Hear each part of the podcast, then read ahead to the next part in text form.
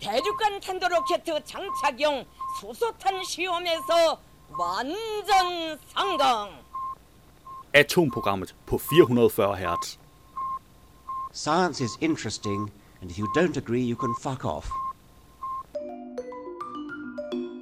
Mit navn er Flemming Håkær Sørensen, og du lytter til Atomprogrammet. Jeg har et par podcast med den her gang. Vi skal blandt andet høre videnskab.dk's Brainstorm, der skal handle om, hvorfor hjernen hader slankekurer. Og øh, så har jeg en med fra Science Stories, og de har tænkt sig at fortælle om verdens største radioteleskop. Nå, men derudover så har jeg også lidt nyheder med. Ja, jeg har så. Fordi arkeologer finder egyptisk dronnings skjulte tempel. Yep. Og Dansk Rumprojekt rydder forsiden af Nature. Vildt fund opdager kæmpe dinosaurer. Og planet med tre stjerner får NASA til at undre sig. Og det er altså også virkelig weird, når, øh, når man rent faktisk øh, læser artiklen. Men vi har skam også ugens nyhed. Fimbulvinteren er ikke en myte. Det er jo derfor, den blev ugens nyhed. Nå, men øh, vi slutter det hele af med ugens oversigt fra NASA, så lad os hellere se at komme i gang. Lad os kaste et hurtigt blik på, hvilke podcasts, der er dukket op i løbet af ugen. I denne uge er der en ny udgave af Videnskab.dk's Brainstorm podcast. Så de her sultneuroner, de fyrer altså afsted her i, i bunden af hjernen, og det aktiverer en lang række programmer, både i forhold til den her følelse, vi har af sult, men også et, et øget fokus og en øget motivation for, for mad øh, i det hele taget. Velkommen til Brainstorm. I denne episode undersøger vi, hvorfor hjernen ikke vil gå på slankekur. Og den forsker, hvis hjerne vi plukker, er Christoffer Clemmensen. Mit navn er Asbjørn Mølgaard Sørensen. Og jeg hedder Jars Bagdum Kok. Velkommen til Brainstorm. Sådan.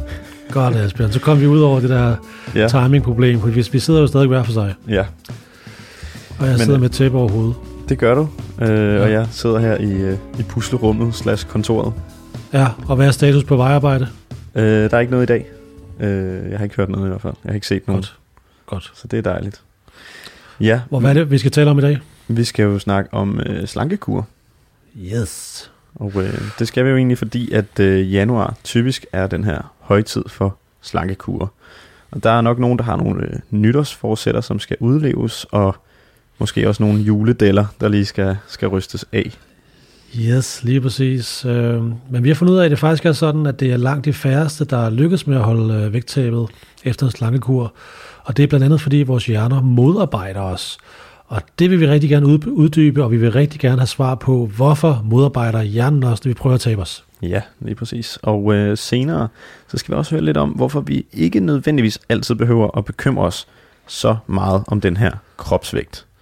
Yes, og til allersidst, så skal vi høre endnu en af Albert Gedes øh, beretninger fra Ig Nobelprisen, den alternative Nobelpris, der i denne uge handler om en øh, mystisk sammenhæng mellem depression og sandsynligheden for at blive bit af sin kat. Aha! Det var en lille bid af Brainstorm. Du kan naturligvis finde et link til podcasten i show notes. I denne uge er der også en ny udgave af Science Stories podcasten. Det er australsk baseret radioteleskop ASCAP, et akronym for Australian Square Kilometer Area Pathfinder, offentliggjorde her i december måned, at det var lykkedes at kortlægge over en million galakser og intet mindre end 83 procent af det synlige univers på bare 300 timer, hvad der er rekord inden for disciplinen. Men ASCAP er kun en test og crash test dummy for det endnu større SCAR SKA radioteleskop, der skal stå færdigt en gang i 2027. Men hvad er radioastronomi, og hvad skal vi bruge det til? Ja, spørgsmålene står i kø, og for at få svar og blive klogere på emnet, har jeg kontaktet en mand, der ved en masse om det her. Jeg hedder Ole Knudsen. Jeg har en øh, bachelor i fysik og astronomi. For tiden er jeg ansat dels på Moskva Museum som guide, Og så er jeg også på Aarhus Universitet på Institut for Fysik og Astronomi, hvor jeg er kommunikationsmedarbejder. Det vil sige, at jeg sidder og fortæller historier om, hvad det er, forskerne de arbejder med. Det var en lille bid af Science Stories, og du kan naturligvis finde et link i show notes. Det var et overblik over ugens podcasts. Ugens nyhed denne gang har jeg fundet på videnskab.dk. Fimbulvinteren er ikke en myte. Halvdelen af befolkningen i Norge og Sverige døde angiveligt under den mystiske vinter, Fimbulvinteren, i år 536.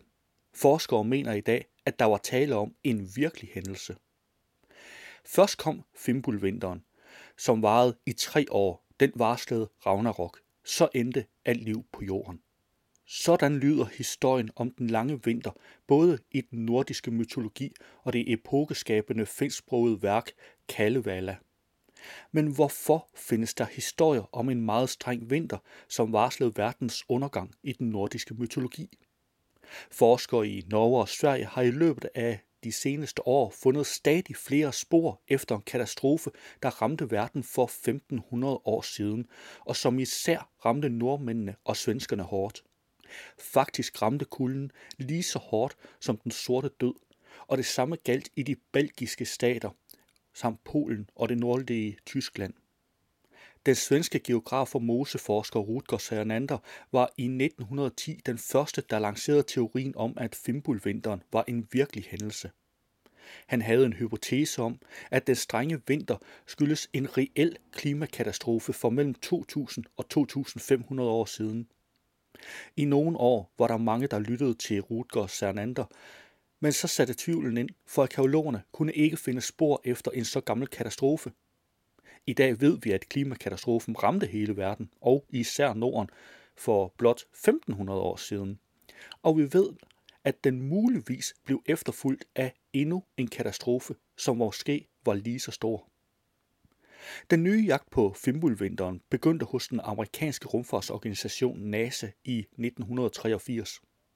En stor del af forskningen var baseret på iskerner udboret fra den elgamle grønlandske indlandsis.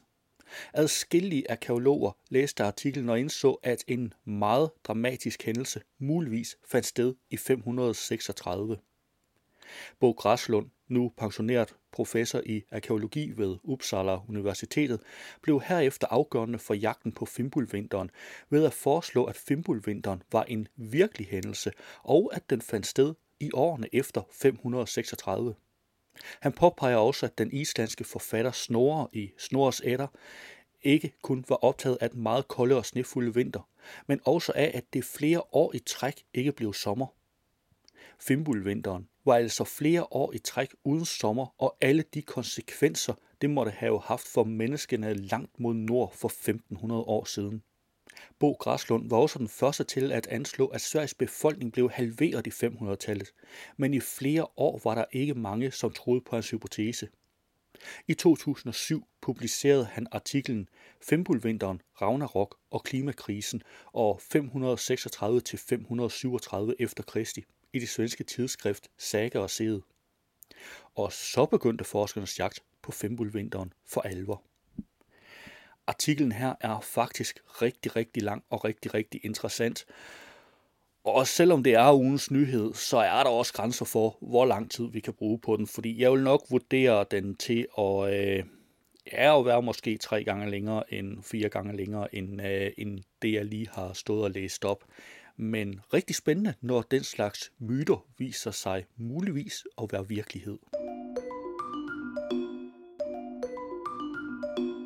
Lad os se på nogle af ugens nyheder. På Ekstrabladet har jeg fundet, at arkeologer finder egyptisk dronnings skjulte tempel.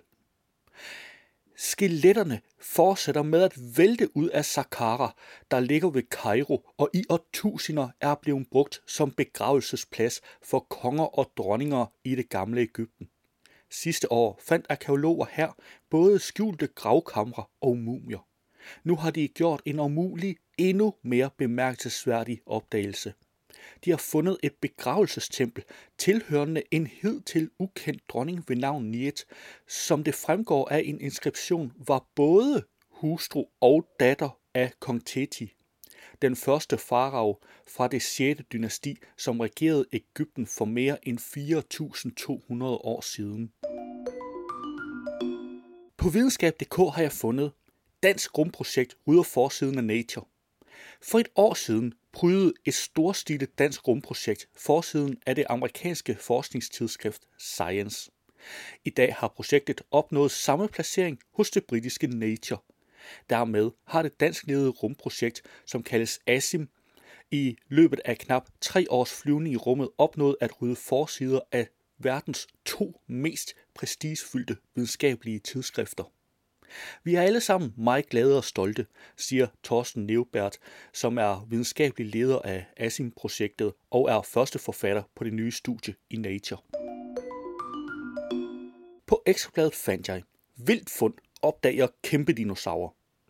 Et fossil fra en af verdens største dinosaurer er fundet i det sydvestlige Argentina.